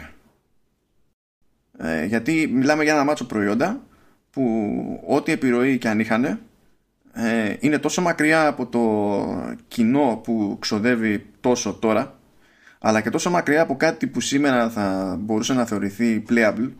Οπότε χάνεται και ευκαιρία να σου πει η εταιρεία αγόρι μου όλη η σειρά είναι εδώ θες να κάνεις βουτιά; Ε, κάνε βουτιά. Μπορώ να το κάνω αυτό το πράγμα. Και μπλέκει με το τεχνικό της υπόθεσης, με τη λογική ότι αυτό που έχουμε τώρα σαν remake, ε, σε 10 χρόνια δεν θα έχει την απόσταση που είχε το Resident που βλέπαμε πριν από 10 χρόνια σε σχέση με το σήμερα. Όλα αυτά θα είναι πιο εύκολο να τα καταπιείς, παιδί μου, ακόμη και ως μεγαλύτερος gamer. Ναι, αλλά δεν θα είναι το Resident Evil το 2. Δεν θα είναι το Resident Evil το 2. Εκεί... Δεν θα είναι το Resident Evil το 3. Όχι, δεν όχι, θα δεν, είναι. δεν θα είναι. Δεν θα είναι. Και η αλήθεια είναι ότι και εμπορικά τουλάχιστον μπαίνουν στη διαδικασία και ξέρεις, κάνουν και το διαχωρισμό, βάζουν και στο branding, ρε παιδί μου, ότι είναι, ότι είναι remake. Ε, για να μην στο παρουσιάσουν ως το, ξέρεις, το, το νέο στάνταρ. Αλλά αν ναι. σου συντηρούν το. αν φροντίζουν για την πρόσβαση στο πριν ε, και δεν προσποιούνται και οι ίδιοι ότι δεν υπήρξε ποτέ το πριν γενικά, άλλο το να μην τους ενδιαφέρει, ξέρω εγώ, εμπορικά, ε, νομίζω ότι βγαίνουν όλοι οι στόχοι σε, σε ναι, αλλά, αλλά, αυτό που λες γίνεται σπάνια. Το κάνουν εταιρείες οι οποίες είναι δύο εταιρείες όλες και όλες, ας πούμε. Ε, και σε βάθος χρόνου δεν ξέρω αν καν θα τους ενδιαφέρει να το συντηρήσουν αυτό το πράγμα. Δεν διαφωνώ ότι είναι θέμα εμπορικό. Δεν διαφωνώ ότι η εταιρεία έχει υποχρέωση στον εαυτό της πρώτα απ' όλα και στους εργαζομένους της. Το καταλαβαίνω. Δεν είναι η δουλειά της αυτό το πράγμα. Γι' αυτό υπάρχουν τα πανεπιστήμια, τα μουσεία. Υπάρχουν άλλοι οργανισμοί για να διατηρούν κάποια πράγματα φυσικά. Ε, πέρα από τις πολύ μεγάλες εταιρείες που έχουν, διατηρούν τη δική τους ιστορία με κάποιο τρόπο, ας πούμε έτσι. Ναι, ναι. Όπως οι αυτοκινητοβιομηχανίες, ξέρω εγώ, που έχουν μουσεία και διάφορα άλλα εκθέματα. Η, το πρόβλημα με σε αυτό, επειδή είναι εκτός από το εγκυκλοπαιδικό και ιστορικό κομμάτι του πώς εξελίσσεται έτσι, έχει να κάνει και με το πώς κρίνουμε τα παιχνίδια γενικά και το τι θεωρούμε καλό και τι όχι. Αυτό είναι το επόμενο point στην όλη υπόθεση που είναι περισσότερο στο θέμα της κριτικής. Ε, εκεί πέρα δεν έχω καμία διαφωνία ως, ως προς το θέμα αυτό. Δηλαδή δεν γίνεται να βλέπεις κάτι που έχει στηθεί τώρα από την αρχή δεν είναι η φάση του remaster. Είναι έφτιαξα στην πραγματικότητα ένα παιχνίδι από την αρχή. Απλά ναι. είχα ως blueprint σε κάποιο βαθμό το, το παλιό, ξέρω εγώ. Ναι. Ε, και να το κρίνεις σαν να υφίσταται στο, στο κενό δεν έχει καμία χρησιμότητα αυτό το πράγμα. Πάλι δεν έχει καμία χρησιμότητα να πεις ναι, σε σχέση με το πρωτότυπο. Θα, φυσικά θα είναι μέρα με τη νύχτα σε σχέση με το πρωτότυπο. Δηλαδή, ναι, προφανώς. Προφανώς. Όταν βλέπεις, το είχαμε συζητήσει και προηγούμενη φορά, όταν είχε βγει το demo του Final Fantasy VII, το είχαμε συζητήσει και είχαμε πει, σου είχα πει τότε για κάποιον που διάβασα κάποιες εντυπώσεις του για το demo και είπε ότι εγώ μεγάλωσα με το Final Fantasy VII και το περιμένω ως το αγαπημένο παιχνίδι όλων των εποχών. Ναι, καλά, εντάξει. Ναι, δηλαδή, αυτόματα αυτός ξέρεις τι θα τι κριτική θα κάνει στο remake. Δεν έχει σημασία αν το παιχνίδι είναι καλό, αν ταιριάζει στο μοντέρνο σχεδιασμό ή στον παλιό σχεδιασμό. Δεν έχει καμία σημασία. Σημασία έχει ότι είναι το Final Fantasy VII το remake. Εντάξει, θα έλεγα ότι αυτός δεν θα κάνει κριτική, ο, ο άνθρωπος του παραδείγματος. ναι, ναι, αλλά θα επηρεάσει κόσμο. Εν τέλει αυτό, αυτό είναι που μετράει για μένα. Έτσι γίνεται και, και στο γήπεδο, έτσι γίνεται και στην πολιτική. Δεν τα γλιτώνουμε αυτά. Είναι κλασικές παθογένειες. Δηλαδή, δεν στο λέω για, για να ξενερώνεις, το λέω επειδή δεν βρίσκω τον λόγο να έχω ελπίδα, ξέρω εγώ, για κάτι τέτοια πράγματα. Όχι, δεν, εγώ διαφωνώ σε αυτό. Εγώ πιστεύω ότι είναι θέμα ότι αν θέλουμε να το αλλάξουμε το πράγμα, μπορούμε να το αλλάξουμε. Μπορούμε να, κάνουμε, να βρούμε έναν τρόπο να πλησιάζουμε αυτά τα remakes και την κριτική, όπως κάνουν οι κινηματογραφιστές και η κριτική του κινηματογράφου θέλω να πω. Η, η κριτική ναι, επειδή ε, εγώ ανέφερα, σύντομα, αυτό που είπες σαν quote πριν ήταν από αναγνώστη ή από κριτικό; Όχι από κριτικό. Αποκριτικό ε, ήταν. Ναι, ναι, αποκριτικό ήταν. ήταν ε, εντάξει, κλωτσιά, έτσι, όχι κλωτσιά. Έτσι ξεκινούσε το άρθρο του. Όχι, όχι, κλωτσιά, κλωτσιά. κλωτσιά. Εντάξει, ναι. Και όπως βλέπεις κάποιος ο οποίος είναι χαρακτηριστικό παράδειγμα αυτός τη κριτικού κινηματογράφου, ε, η οποία αν θα κάνουν, ας πούμε, βγαίνει μια remaster έκδοση του Polity Kane. Π.χ. Και έχει καλύτερη ανάλυση, ξέρω εγώ. Δεν έχει γίνει, απλά έχει γίνει δηλαδή, αλλά τέλος πάντων δεν είναι το συγκεκριμένο παράδειγμα που αναφέρω. Θα δεις ότι στην αναφορά του στην κριτική θα προσπαθήσει να ξανακάνει μια νέα κριτική έτσι, χωρίς να αναιρέσει τη σημασία του στην ουσία και να, να δει αν ισχύουν αυτά που λέει και σήμερα. Φυσικά ο κινηματογράφος και οι ταινίες, επειδή έχουν ξέρεις, η, η τέχνη τους έχει πολύ μεγαλύτερο εύρος από τη δική μας στα θέματα που καλύπτουν. Λογικά τα θέματα τους είναι και πιο διαχρονικά από εμάς, ναι, προφανώς. Ε, αυτό είναι ένα πρόβλημα που έχουμε ως βιομηχανία. Εντάξει, είναι το στυλ μας έτσι, δεν ξέρω αν θα αλλάξει αυτό κτλ. Αλλά όταν πάμε επ' αυτού και βγάζουμε βραβεία για να βραβεύσουμε παιχνίδια τέτοια που είναι remakes, και βγάζουμε remake 3 του τάδε και remake του τάδε και remaster του τάδε. Καλά, remaster τρώγονται. Αλλά ε, είναι πράγματα τα οποία δημιουργούν ένα μεγάλο χάσμα μεταξύ του πώς βλέπει κάποιος ένα παιχνίδι μέσα του που το έχει αγαπημένο, του πόσο το πουλάει η εταιρεία και θα του ξαναπάρει τα χρήματα για αυτό το πράγμα, το αν αυτό είναι καλό ή όχι εν τέλει ε, για το σχεδιασμό, δημιουργείται ένα μπάχαλο. Και αυτό ίσως είναι κάτι το οποίο ξέρεις, ούτε θα το περάσουμε. Προφανώς το περνάμε με κάποιο τρόπο και μικρό ακόμα. Αλλά αυτή, αυτή η υποκρισία είναι εμένα που με ενοχλεί. Και θα μιλήσω τώρα για το Final Fantasy 7. Έτσι. Η υποκρισία του RPG, του οποίου θα θάψεις το 15 γιατί έχει χάλια διαλόγους, χάλια σκηνοθεσία, χάλια editing, κλεισέ χαρακτήρες αλλά δεν θα το κάνεις για το Final Fantasy VII Remake γιατί θυμάσαι τους χαρακτήρες που ήταν τότε και λες για τότε ήταν μια χαρά Εντάξει, αυτό για μένα δεν είναι κριτική. Δεν έχει αποτύχει έτσι κι αλλιώς. Δεν έχει σημασία αν είναι για το Final Fantasy 7 για το Όχι, ναι, ναι. Το, το αναφέρω, ναι, το αναφέρω, αλλά ε, εγώ αυτό βλέπω. Και αυτό είναι πράγματι είναι κάτι το οποίο ε, θέλει συζήτηση. Δηλαδή, γενικά, εντάξει, είναι. Αυτό εντάσσεται σε ένα γενικότερο θέμα με το τυπικό επίπεδο της κριτικής στα games ούτως ή άλλως. Δηλαδή, κατά μία έννοια στο, σε αυτή τη γενικότερη συζήτηση η αντιμετώπιση των remakes είναι ένα μόνο μέρος στην όλη κατάσταση. Εδώ δεν έχουμε καταφέρει να ξεχωρίσουμε από αυτή την ιδέα που πιστεύει και μεγάλη μερίδα του κόσμου αλλά και σημαντική μερίδα των κριτικών των ίδιων ε, ότι εντάξει στην ουσία θα γράψω άμα μου άρεσε. Δηλαδή ούτε αυτό δεν έχουμε πετύχει. και, και καθόμαστε και λέμε ναι αλλά ειδικά στην περίπτωση των remake μαζί σου αλλά είναι όχι, όχι. Είναι, κοίτα, για μένα κάθε θέμα από αυτά έχει τη σημασία του. Δηλαδή, κάποια στιγμή θα πιάσει τη γενικότερη κριτική, κάποια στιγμή θα πιάσει κριτική για τα remake. Τώρα, επειδή υπάρχει αυτή η σφήνα των remakes, ας πούμε, αναγκαστικά επικεντρωνόμαστε λίγο περισσότερο σε αυτή, τουλάχιστον ε, εγώ. Κοίτα, το θέμα της κριτικής είναι μεγάλο και θα κάνω ένα podcast για αυτό και θέλω να έρθεις να το συζητήσουμε. Γιατί οι γενικότερες σκέψεις μου για την χρήση της και τη σημασία της έχουν μικρύνει πάρα πολύ. Ε, και ότι η αξία της πλέον έχει σχεδόν εκμηδενιστεί για διάφορους λόγους. Δεν ξέρω αν χρειάζεται σε μεγάλο βαθμό. Είμαι σε τέτοιο δίλημα αυτή τη στιγμή. Οπότε λέω να κάνουμε ένα podcast γι' αυτό. Θα περάσουμε ωραία. Άμα είσαι τέτοιο δίλημα. Ναι, ναι, έχω το σκέφτομαι αρκετά τους τελευταίους μήνες περισσότερο. Το τελευταίο χρόνο, θα έλεγα. Και ο λόγος που το σκέφτομαι είναι και τα remakes. Δηλαδή αυτό μου έδωσε το point για αυτό το πράγμα. Το Final Fantasy 7 τώρα που θα πούμε ε, έχεις παίξει 25 ώρες. Ναι είμαι στις 25 ώρες. Ε, Είμαι τελείως στη, στην κατηφόρα Τουλάχιστον ναι. κρίνοντας από ένα, ένα PDF της Square Enix που μου δίνει ένα πολύ θεωρητικό μπούσουλα για κάποια πράγματα. Τώρα, τώρα που όποιος ακούει το επεισόδιο το εμπάργκο θα έχει περάσει. Οπότε η συζήτηση αυτή δεν είναι άκυρη. Μπορούμε να την ναι. κάνουμε. Αλλά τη δεδομένη στιγμή που ηχογραφούμε δεν έχω φτάσει στο τέλος τέλος. Δηλαδή θα, μετά την ηχογράφηση θα συνεχίσω για να τα καταφέρω τέλος πάντων. Αλλά ναι έχω, έχω γράψει 25 ώρες καθαρής πρόοδου γιατί δεν μετράει τώρα ξέρεις άμα κάπου έχει στραβώσει καμιά μάχη και τέτοια και έχει χάθει χρόνος.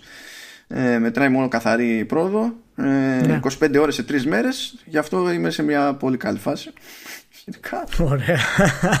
έχει, έχει πέσει το βλέφαρο, έχει γίνει κόλαση.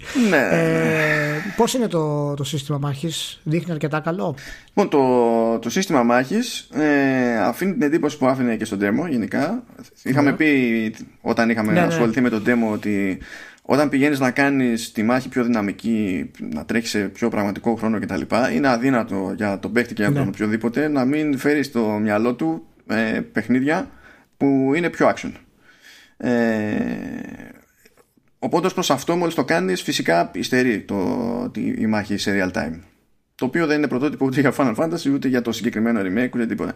Ε, αντίστοιχα το κομμάτι με τα, που, που είδες με τα spells και το abilities και τέτοια ε, είναι σταθερά εύχριστο. Εγώ περίμενα από ένα σημείο και έπειτα να περιπλέκεται λίγο η φάση χωρίς σημειωστικό λόγο. Και νομίζω ότι αυτή η ισορροπία που έχουν πιάσει την προκειμένη ε, μου αρέσει περισσότερο από το 15 για τον απλούστατο λόγο ότι είτε από άποψη είτε επειδή σκέφτηκαν ότι τέτοια λογική κατά μία έννοια είχε και το πρωτότυπο οπότε μην ξεφύγουμε σε πολυπλοκότητα τελείως ε, δεν καταλήγει ποτέ να έχει 8.000 μηχανισμούς ο ένας πάνω στον άλλον που λέγαμε ότι από ένα σημείο και έπειτα στο 15 ήταν overkill αυτό το πράγμα. Ναι, ναι ήταν από τα βασικά λάθη γενικά του, του 15 στο, στην επέκταση των μηχανισμών του δηλαδή. Ναι, κάπου, κάπου το, το, το παράκανε. Ενώ εδώ πέρα δεν έχεις ποτέ την αίσθηση, παιδί μου, ότι το, το παρακάνει. Ξέρεις ότι το βάθος θα έρθει από την επένδυση και την ασχόληση με ματήρια κτλ. Όπως είναι το λογικό. Θα κάνεις εκεί την κοπτοραπτική σου ανάλογα με το πώς σε, σε, σε βολεύει. Ε, και νιώθεις ότι πάντα αυτό το πράγμα είναι, είναι του χεριού σου, ρε παιδί μου. Το, ναι. το πώς θα το κάνεις. Δηλαδή αυτό, αυτό δεν με επηρεάζει. Το, το real time, εντάξει, με επηρεάζει θα με πείραζε έτσι κι αλλιώς. Δηλαδή, πρέπει να δεχτούν, νομίζω, οι Ιάπωνε. Οι, οι, οι Ιάπωνες φτιάχνουν RPG αυτού του στυλ που πλέον έχουν ξεφύγει από το, από το 10-based ε, και προσπαθούν συνειδητά να είναι πιο, πιο action. Θα πρέπει να δεχτούν ότι δεν γίνεται το μέτρο των συστημάτων που φτιάχνουν για action να είναι η προηγούμενη δική τους προσπάθεια. πρέπει να είναι το τι γίνεται σε action. Έχεις κάποια θεωρία γιατί συμβαίνει αυτό ειδικά με τη Square Enix; Γιατί η Square Enix έχει τόσο μεγάλο πρόβλημα να αποφασίσει σε μια σειρά μηχανισμών ε, οι οποίοι λειτουργούν είτε είναι turn-based είτε είναι action; Έχεις κάποια θεωρία πάνω σε αυτό; Γιατί αυτό συμβαίνει, αυτό συμβαίνει από, το, από το 10 και μετά στην ουσία. Ναι, νομίζω ότι είναι δύο πράγματα. Από τη μία είναι ότι ειδικά στην περίπτωση των Final Fantasy, παιδί μου, το concept το φτιάχνω κάθε φορά χοντρικά κάθε φορά. Δεν ισχύει αυτό πια όπω ισχύει, αλλά φτιάχνω ένα καινούριο κόσμο και φτιάχνω νέα συστήματα ε, τους βάζει σε μια μπρίζα. Όταν προσπαθείς ρε παιδί μου να, όχι να βελτιώσεις το προηγούμενο σου βήμα αλλά ντε και καλά να κάνεις και κάτι άλλο σε κάποιο βαθμό εντάξει δυσκολεύεις την, την πάρτι σου. Και από την άλλη νομίζω ότι δεν θέλουν να παραξεφεύγουν κιόλας, γιατί κάθε φορά σκέφτονται το τι εντύπωση θα κάνει στο κλασικό κοινό του Final Fantasy που για μένα είναι μεγαλύτερη είναι πιο βλακώδη σχέση, σκέψη σε σχέση με την πρώτη σε αυτή την, την περίπτωση. Ε, όσοι, όσοι περιμένουν remake του Final Fantasy VII θα απογοητευτούν. Ναι. Αυτό, το λέω, αυτό το λέω από τώρα. Ε, είναι ένα από τα πράγματα το οποίο με ενόχλησε προσωπικά και στο πώς το πρόθεσε η Square Enix. Είναι ένα ακόμα από τα παραδείγματα, κατά την άποψή μου τέλος πάντων, που καπηλεύθηκε την νοσταλγία ε, πάνω σε αυτό το κομμάτι. Ένα μπαράς χαρακτήρων που έχουν αγαπηθεί όσο λίγοι και πάνω σε αυτό έχει καταφέρει να χτίσει κάτι το οποίο είναι διαφορετικό. Οπότε όσοι πιστεύουν ότι το παιχνίδι του Final Fantasy VII είναι στην ουσία ε, μια επανάληψη του story αλλά πιο ανεπτυγμένο, πιο ωραίο, πιο όμορφο με τους χαρακτήρες να παίζουν ε, καλύτερο ρόλο και καλύτερη γραφή ε, θα απογοητευτούν πάρα πολύ γιατί οι αλλαγές που υπάρχουν μέσα στο, στο story είναι πάρα πολύ μεγάλες. Ναι.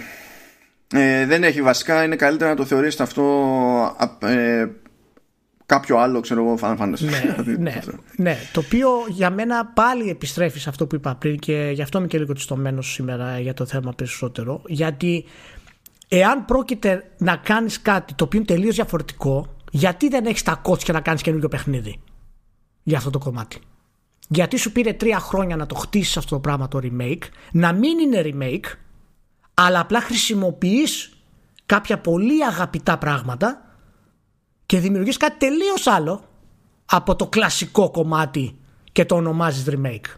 Δεν βλέπω κανένα άλλο λόγο να το κάνεις αυτό παρά μόνο γιατί τα οικονομικά σου αποτελέσματα το 19 είχαν πέσει, το 15 το Final Fantasy πήγε πολύ άσχημα σύμφωνα με τις προβλέψεις και προσπαθείς στην ουσία αυτή τη στιγμή να επανέλθεις στην αγορά να δώσεις στο, στο franchise κάποια μεγάλη δύναμη η οποία έχει σιγά σιγά χάσει το, τη δύναμη που είχε. Ε, για μένα είναι πολύ πλοκό όλο αυτό. αν θυμάσαι, ε, προχωρώντας η παραγωγή αυτή, ε, είχε φέρει αλλαγές και στο management. Βέβαια. Ε, είχε ξεκινήσει με πιο ενεργό ρόλο ο Νομούρα που εξακολουθεί και Sky ως πρώτο όνομα αλλά δεν είναι καθόλου τυχαίο ας πούμε ότι ακόμη και το cover letter για τους reviewers είναι από τον Κοιτάσιο και ο Νομούρα είναι άφανος άφαντος τελείως ε, και γενικά παίζοντας αυτό το παιχνίδι ε, δεν σου βγάζει νομούρα που ξέρεις τι περιμένεις συνήθως από νομούρα. Δεν σου βγάζει νομούρα. Ενώ τα προηγούμενα, σε προηγούμενες περιπτώσεις σου έβγαινε περισσότερο η, η επιρροή του. Ναι. Ε, αν αυτό σημαίνει ότι η Square Enix κατάφερε να καταπιεί ότι αυτή η εξάρτηση που μόνη της κατέληξε να έχει από τα, τερτύπια του, τα δημιουργικά τερτύπια του νομούρα ε, ήταν κάτι στραβό και χρειάστηκε να φτάσουν σε αυτή την παραγωγή να το πάρουν χαμπάρι, για μένα είναι win. Αρκεί να, το, να φτάσανε όντως στο συμπέρασμα και να μην το πάρουν πίσω μετά. Ε, αυτή η αίσθηση που μου μένει εμένα παίζοντας είναι αίσθηση ε, Final Fantasy που θα είχε βγει ε, έτσι και συνέχιζε τη, πώς να σου πω, την ας πούμε λογικώς διαφαινόμενη πορεία της, την πιο προβλέψιμη τέλος πάντων εξέλιξη που θα μπορούσε να φανταστεί κάποιος για το franchise από το Final Fantasy 10 και μετά. Αντί, καλά, το 11 ήταν online, το 12 ήταν, ε, ήταν άλλου τύπου πείραμα τέλος πάντων. Μετά είχαμε τα 13 που, ε, και 14 online, 15 αυτό που ήταν τέλος πάντων. Αυτό φαίνεται ε, να κάθεται ως πιο, πιο εύκολα ως λογική συνέχεια της εποχής ας πούμε κατά μία είναι τελείωση με το 10 συνδυαστικά για, για ποιο λόγο να κάνεις ένα remake που δεν βασίζεται στο βασικό story και το αλλάζεις και να μην κάνεις ένα νέο story; Καλά κοίτα ε, βασίζεται στο βασικό story αλλά... όχι όχι ναι άλλο είναι το my point ναι. ότι βασίζεται βασίζεται αφού ναι. το αλλάζεις τόσο πολύ γιατί δεν κάνεις νέο story καινούριο; Ε, πάλι θα... Γιατί δεν κάνεις συνέχεια του story; Πάλι θα υποθέσω έτσι, υποθετικά θα το πάμε. Ε, γιατί αυτό το ξέρουν εκείνοι που είπαν να κάνουν την παραγωγή τους.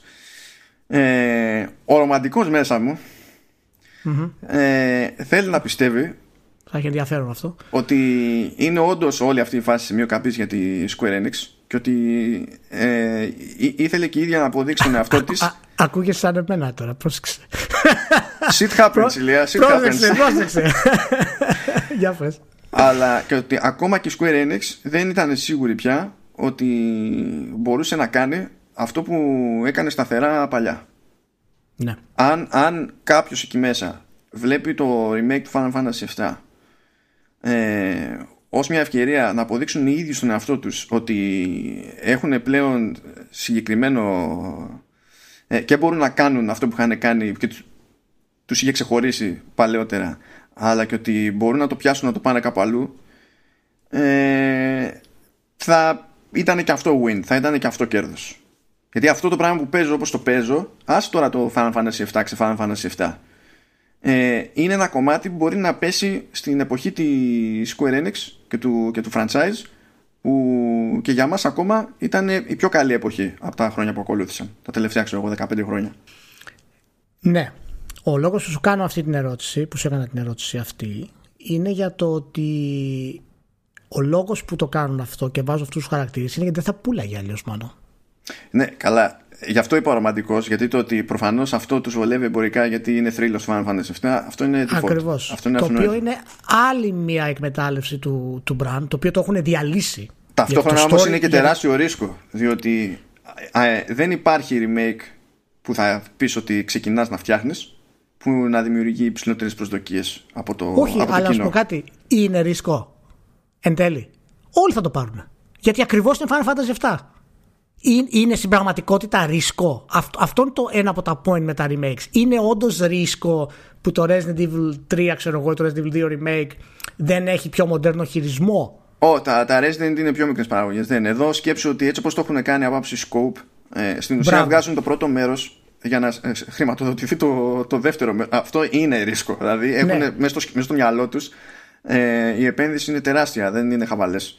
Και ακριβώς επειδή το story αυτό το αλλάζουν στην ουσία ολοκληρωτικά και θα δεις πώς θα γίνει αυτό, ότι έχω διαβάσει κυρίως, δεν θέλω τώρα να πούμε παραπάνω για αυτό το κομμάτι ε, και δεν ξέρω και εγώ λεπτομέρειες ε, στην ουσία, αλλά και από κάποια από τις λεπτομέρειες που συζητήσαμε για το demo ε, και εκτός αέρα, ε, αυτές οι αλλαγές που κάνουν, το budget το οποίο καταναλώνουν, τη marketing προώθηση που έχουν κάνει και ενώ δεν είναι στην ουσία remake όπως ξέρουμε και όπως θα δουν όλοι ε, για το τι Βασικά, εντάξει, είναι, απλά δεν είναι remake έτσι όπως το αντιλαμβανόμαστε συνήθως. Γιατί οι αλλαγές ναι, είναι όντως μεγάλες. Είναι ακριβώς ότι εγώ έχω ένα brand το οποίο είναι φοβερό, ίσχυσε ένα ιστορικό τίτλο και βασίζομαι πάνω σε αυτό να κάνω κάτι τελείως άλλο. Άρα να εκμεταλλευτώ στην ουσία τη δύναμη που έχει από το να μπορέσω να επενδύσω να κάνω ένα πραγματικό νέο Final Fantasy, το οποίο θα έρθει κάποια στιγμή προφανώς, για να μπορέσω να εξελίξω τη σειρά. Και εάν είχες για μένα τα κότσια, το Final Fantasy αυτό το remake δεν θα το λέγεις Final Fantasy 7 remake. Αν είχες τα κότσια θα το λέγεις Final Fantasy Virtual Parallel Universe. Πες το κάτι άλλο. Πες το κάτι άλλο. Ε, μετά από τις μούτζες όμως που έφαγε με 13 και, και 15 και, βάλε και το, βάζω και το 14 μέσα διότι ήταν μια σκασμένη επένδυση και το turnaround ήταν ηρωικό με ακόμη περισσότερο φράγκο. Μα είναι, είναι ηρωικό το turnaround ναι. και παραμένει ηρωικό. Όλα αυτά, όλα αυτά μιλάμε για πάνω από δεκαετία τώρα έχουν κάνει ζημιά στο franchise. Για μένα είναι ένας λόγος παραπάνω να πας και να το παίξεις κατά μία έννοια, όσο πιο safe γίνεται, κατά μία έννοια. Ναι, από ε, εμπορική για να ξανα... Όχι απλά για το εμπορικό, αλλά για να έχεις ξανά την ελπίδα να, να, να ρεφάρεις για τη χασούρα για την οποία έτσι κι αλλιώς εσύ είσαι υπεύθυνος τόσα χρόνια. Τη χασούρα δεν εννοώ στα λεφτά, πότε ήταν λεφτά, πότε δεν ήταν λεφτά, αλλά λέω για το prestige του, του franchise. Ακόμα και σε απλά πράγματα, δηλαδή τόσα χρόνια ας πούμε, τα σύγχρονα ας πούμε Final Fantasy έχουν κάποια στάνταρ τεχνικά κουσούρια. Ακόμα και σε αυτό. Και το, και το remake είναι αλφάδι. Δηλαδή το τρέχει και δεν θυμάμαι ποια ήταν η τελευταία φορά που έπαιζα Final Fantasy και δεν είχα ένα, στα, ένα στάνταρ κουσούρι να κάνει την εμφάνισή του μονίμως και απλά να με ενοχλεί. Ναι, εμένα ξέρεις με ενοχλεί όμως ε, παράλληλα. Με ενοχλεί παραδείγματος χάρη που λένε ότι τεχνικά είναι καλύτερο από το Final Fantasy 15. Ενώ το Final Fantasy 15 είναι πολύ πιο απαιτητικό. Είναι ναι, open, open. Ναι. Έτσι. Και αυτό στην ουσία είναι πολύ linear στις περιοχές του. Τα δωμάτια φυσικά δεν έχει καθόλου interaction με αντικείμενα καθόλου. Όχι. Είναι τίποτα Έτσι, οπότε ότι είναι πολύ φυσιολογικό. Ακριβώς. Είναι πολύ φυσιολογικό η λεπτομέρεια στο point to point, ας πούμε, να είναι πολύ μεγαλύτερη. Ναι, αυτό το πράγμα. Ναι, μα και, γι, αυτό okay. δεν είπα, γι' αυτό δεν είπα καλύτερο. Είπα ότι ναι, ναι, ναι. δεν έχει στο, στο, κάποιο στο, λειτουργικό κουσούρι που απλά να σου πάει τα νεύρα. Ναι, ναι, στο λέω γενικά γιατί είναι αυτά που έχω διαβάσει. Οπότε όλοι θα πούνε, οι περισσότεροι που διαβάζω λένε ξέρω, ότι είναι καταπληκτικό τεχνικά, αλλά θα έβανε το 15. Σε κάποιο βαθμό τουλάχιστον, γιατί όντως ήταν και εκείνο εντυπωσιακό τεχνικά σε κάποιο επίπεδο. Όχι, ήταν καλό. Αυτό που με ενοχλούσε στο 15 ήταν το αιώνιο frame pacing. Δηλαδή, ό,τι θυσία ναι, έκανες και κατέληξες εκεί, ας έκανες μια άλλη ρημάδα θυσία για να μην έχω το frame pacing. Είχε τα pop-ups, είχε οτιδήποτε. Και φυσικά βέβαια ε, υπήρχε η σύγκριση αναπόφευκτη με παιχνίδια σαν το Witcher και με παιχνίδια σαν τον Grand Theft Auto υπό αυτή την κατάσταση. Και δεν ξέρω τώρα εσένα πώς σου έχει εξελιχθεί το story το παράλληλο και πώς σου φαίνεται στην όλη κατάσταση αλλά είναι σίγουρα κάτι το οποίο φαίνεται ότι θα συνεχιστεί έτσι. Τι εννοείς, προφανώς θα συνεχιστεί. Αυτό είναι το πρώτο μέρος. Ναι, έτσι, έτσι λέει Square. Δεν ξέρω αν θα γίνει. Πρέπει να δούμε πότε θα γίνει. Εγώ κρατάω μια πιστινή σε αυτό το κομμάτι. Το δεύτερο μέρος είναι εύκολο. Γιατί το πρώτο θα πουλήσει όντως πολύ. Το ζήτημα είναι ότι αν, αν αφήσει μυστήρια εντύπωση στον κόσμο τελικά το πρώτο μέρος, αυτό θα επηρεάσει ως συνήθως τις πωλήσεις του δεύτερου. Οπότε η χρηματοδότηση του δεύτερου μέρους είναι, είναι, είναι το εύκολο της υπόθεσης. Αν θέλει να βγάλουν τρίτο μέρος μετά, μπορώ, δεν ξέρω κι εγώ, εκεί είναι το κίνδυνος. Δεν μπορώ να βρω καμία λογική σε αυτό το πράγμα. Μάλλον αλήθεια. Δηλαδή προσπαθώ να βρω ποια είναι η λογική να κάνεις ένα remake το οποίο δεν είναι remake και αλλάζει το story σε πολύ βασικά πράγματα από το να αποφασίσεις να βγάλεις καινούριο τίτλο. Ποιος ο λόγος να χρησιμοποιήσεις τη χρηματοδότηση της πωλήση αυτού του τίτλου για να κάνεις το επόμενο λες και σε indie. Δεν, δεν μπορώ να βρω λογική. Αυτό είναι τέτοιο. Αυτό είναι, αυτή είναι πετριά Square Enix. Ξεκινάνε μια παραγωγή και όλο τσιτώνει, τσιτώνει, τσιτώνει, τσιτώνει και δεν βάζουν ποτέ stop στην πάρτη τους. Δηλαδή αυτό το πρόβλημα το έχουν το έχουν αιωνίως. Και φαίνεται αυτό και, στο, και σε αυτό το κομμάτι του remake. Διότι έχεις ένα παιχνίδι το οποίο δεν είναι μικρό. Εντάξει, δεν είναι τώρα 60 και 70 ώρε στο, στο κανονικό το πέρασμα, ας πούμε. Και δεν όχι, είναι ότι όχι, αφήνω side quests. Απλά εντάξει, ναι. υπάρχουν κάποια, δηλαδή κάτι mini games και τέτοια πράγματα ναι. που λε, άμα θέλω να κάνω επίδοση. Ε, εντάξει, ναι. δεν ενδιαφέρει. Ε, έχει κομμάτια που είναι για να τραβήξει το παιχνίδι. Και δεν χρειαζόταν. Ναι, απλά, απλά δεν χρειάζονταν, παιδί μου, να το, να το κάνουν αυτό το πράγμα. Και θα μπορούσαν να γλιτώνουν και κόπο, να γλιτώνουν και φράγκο από τη ζωή τους και πάλι το παιχνίδι δεν θα γινόταν ξαφνικά το δεκάωρο. Το να μην είναι 30, ξέρω εγώ, και να. που λέω τώρα ένα νούμερο στην τύχη, θα δω που θα καταλήξω. Ε, το να μην είναι 30 και να είναι 25, δεν χάθηκε ο κόσμος. Ε, όχι. Δεν χάθηκε ο κόσμος. Αλλά για τη Square, επειδή ακριβώς δεν ξέρει τι να κάνει, χάθηκε. Δηλαδή το Final Fantasy VII έχει υποστεί μεγάλα προβλήματα όχι μόνο από, από συνέχεια ή το remake τώρα ή δεν ξέρω εγώ τι, το lore του Final Fantasy VII που ξεκίνησε τότε, ας πούμε. Ακόμα και σειρές κόμικ που είχαν βγει, το είχαν αλλάξει εντελώς. Είχαν, είχαν διαλύσει οτιδήποτε κάνον υπήρχε. Έτσι. Τώρα αναγκαστικά θυμήθηκα που δεν είναι κόμικ, αλλά θυμήθηκα το Advent Children και μου ανεβαίνει το στο κεφάλι. Α... Ναι. Ε, δηλαδή, από τη μία έχουμε αυτό. Από τη μία υπάρχει το επιχειρηματικό μοντέλο που θυμίζει Indie στην κακιά του ώρα, ας πούμε. Βγάλτε αυτό για να βγάλουμε το επόμενο επεισόδιο. Απ' την άλλη, υπάρχει ο, η, η, σχέση του Νομούρα, η οποία παίζει ο Νομούρα, δεν παίζει ο Νομούρα. Έσκασο, κοιτάσαι ποια είναι η πορεία, πού βρίσκεται το επόμενο Final Fantasy, είναι εν τέλει remake, δεν είναι, ε, γιατί άλλαξε το story, θα αλλάξει, είναι καλό. Δηλαδή, όλα αυτά καταλήγουν στο ότι αν δεν είχε την ταμπέλα Final Fantasy 7 Remake, θα είχαμε ένα νέο φαινόμενο Kingdom Hearts. Μια, ένα, μια νέα αναμπουμπούλα για να μπορέσει να πουλήσει αυτό το πράγμα. Έχω φτάσει σε αυτό το σημείο να το πιστεύω πλέον. Το οποίο είναι βέβαια και θεωρία συνωμοσίας. Εντάξει, δεν το λέω τώρα. το, το Kingdom Hearts 3 ήταν πολύ μεγαλύτερη σάχλα. Αυτό έχω ναι, να πω. Αλλά, είναι, είναι, είναι, είναι μέρος της παραγωγικής ιστορίας της Square Enix τα τελευταία 7 χρόνια, έτσι. Α, και παραπάνω. και παραπάνω. Που ήταν, ξέρω εγώ, και το Final Fantasy 15 που θυμόμαστε πώς ξεκίνησε εν τέλει και έγινε Final Fantasy 15 και πώς είχε ξεκινήσει. Απ' όλα ξεκίνησε ως 13. ναι, και πώς άλλαξε η πορεία κτλ. Λοιπόν, τι συμβαίνει με την εταιρεία αυτή, τι συμβαίνει; Και τώρα έχει αναποθέσεις τι ελπίδες της για να μπορέσει να επανέλθει να πουλήσει δυναμικά με το Final Fantasy 7 Remake. Του έχει βάλει την ταμπέλα εκεί για να μπορέσει τι, να, να χρηματοδοτήσει το δεύτερο κομμάτι. Τι να σου πω, ρε Μάνο, εντάξει, τι να σου πω. Μακάρι να πάει σούπερ, μακάρι να είναι φοβερό παιχνίδι. Τα λόγια που λες είναι καλά. Ε, τουλάχιστον στο σύστημα μάχης. Ε,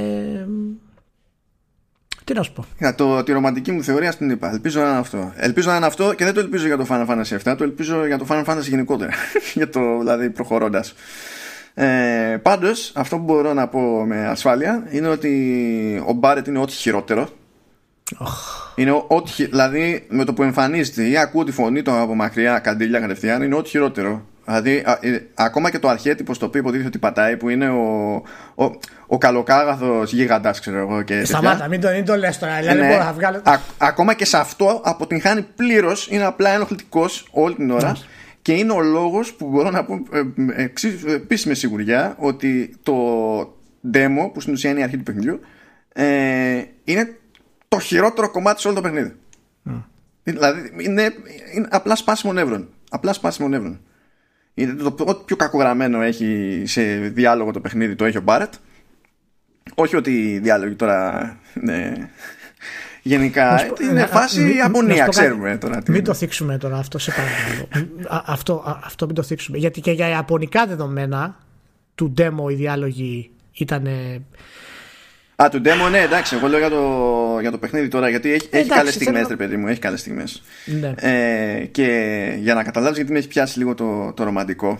Δεν θυμάμαι ναι. πώς λέγεται το κομμάτι όμως, ρε ε, θυμάσαι το τι, και καλά εκείνο το χοροδιακό που ήταν η προσευχή ε, στο, στο Final Fantasy 10 ναι ρε το χορό της Γιούνα ναι, απλά έχει, αυτό δεν λες. έχει, μια δια... έχει όμως μέσα στα. Επειδή είναι ένα θέμα που το κάνουν ο κύκλο παιδί μου στο παιχνίδι, έχει ένα κομμάτι που είναι πιο χορωδιακό, σχεδόν σκέτο, ξέρω εγώ.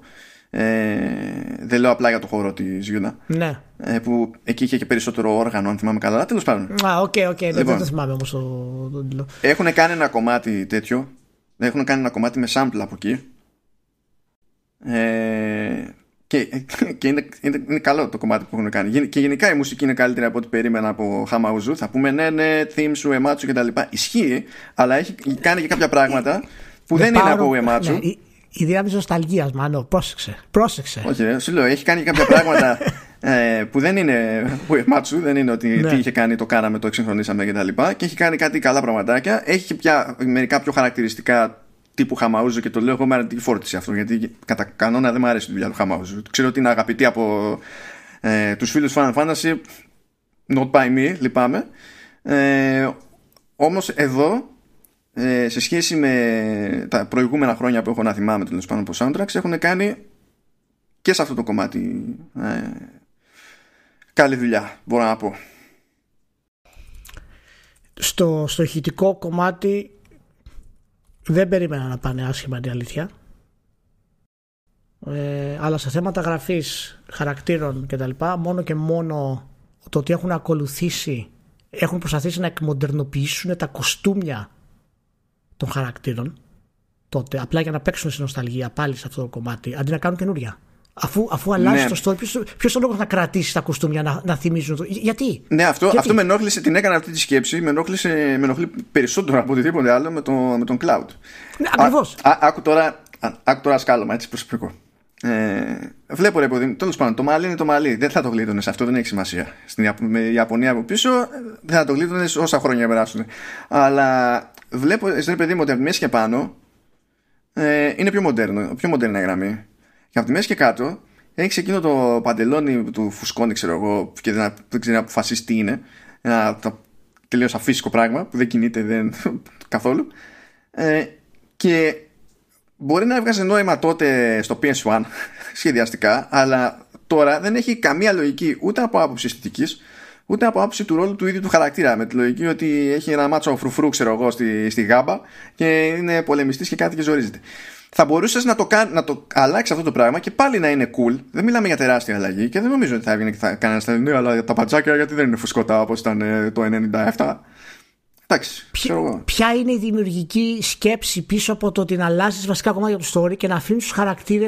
Δηλαδή, ε, αυτό δεν καταλαβαίνω εγώ. Δηλαδή, πώ. Ποιος έδωσε το OK στην παραγωγή αυτή να του κρατήσει αυτό το πράγμα, Γιατί και όταν ξεκίνησα και το, και το demo, ας πούμε, και βλέπω το cloud και λέω κάτι, κάτι δεν μου αρέσει σε αυτό το, το ντύσιμο που έχει. Δηλαδή, το πώς πάει το σπαθί του, το πώς πέφτει από πίσω.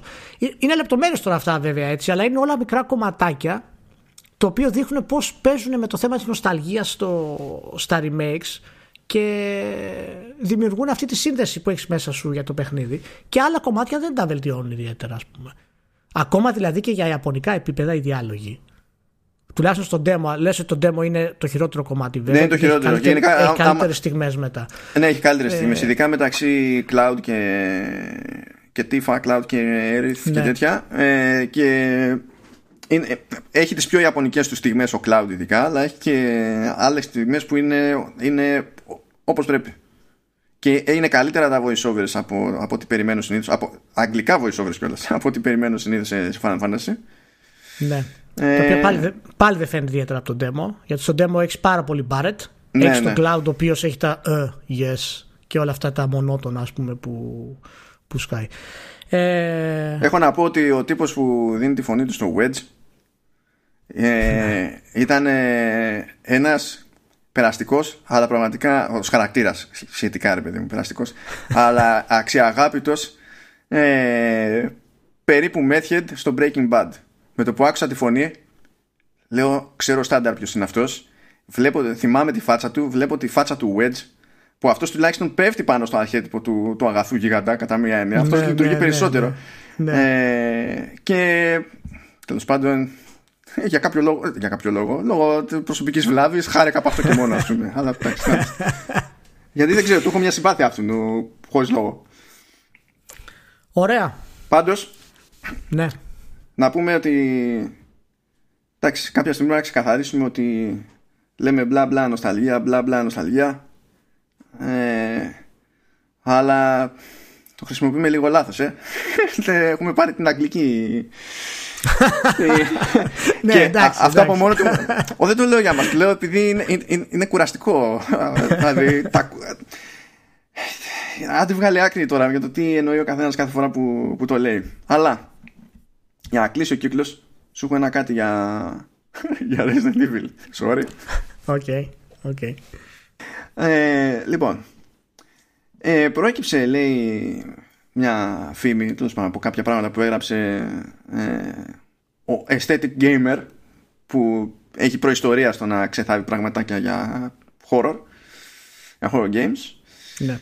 ε, και λέει τέλος πάντων ότι το 2021 αναμένεται το Resident Evil 8 και αν αυτά που έχει ακούσει ισχύουν όντως, θα, εντάξει, θα ανακοινωθεί φέτος λογικό είναι αυτό να γίνει 2021 για να έχουμε να λέμε αλλά λέει ετοιμαζόταν Resident Evil 8 στην Capcom αλλά δεν είναι αυτό το Resident Evil 8 έτσι, έτσι, έτσι. Είδες σε κανένα και περίμενα την ανάσα. Λοιπόν. αυτό, λέει, αυτό που εννοεί τώρα ως Resident Evil 8 που θα πάει να βγει ως Resident Evil 8 ξεκίνησε λέει σαν παραγωγή να είναι το Revelations 3. OK. Okay. Και προειδοποιεί ότι ε, μάλλον λέει ότι αυτό πάρθηκε ως απόφαση στην πορεία επειδή στο εσωτερικό testing τέλος πάντων ξέρεις για την εντύπωση που άφηνε focus testing δηλαδή και τέτοια πράγματα ε, πήγε καλύτερα από όσο περιμένανε το Revelations 3 και δεν ξέρω αν η άλλη παραγωγή που ήταν για 8 ας πούμε είχε κάποιο θέμα και πήγαινε πιο πίσω σχετικά ναι, ναι. Ε, λέει ότι υποστηρίζει ότι θα είναι cross-gen και, δηλαδή και για τη μία γενιά και για την άλλη Μπορείς να αναστενάξεις πάλι εδώ πέρα, το ξέρω.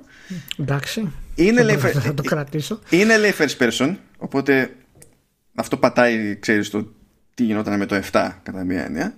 Ε, και λέει ότι ξεφεύγει σημαντικά σε θέματα ε, ιστορίας ε, τύπου εχθρών και τα λοιπά ναι. ε, και θα ασχολείται λέει με themes όπως είναι οι παρεστήσεις, ο μυστικισμός ε, η παράνοια και η, αδυναμία, η αδυναμία λέει ε, των χαρακτήρων να ε, δείξουν εμπιστοσύνη στον άλλον κτλ.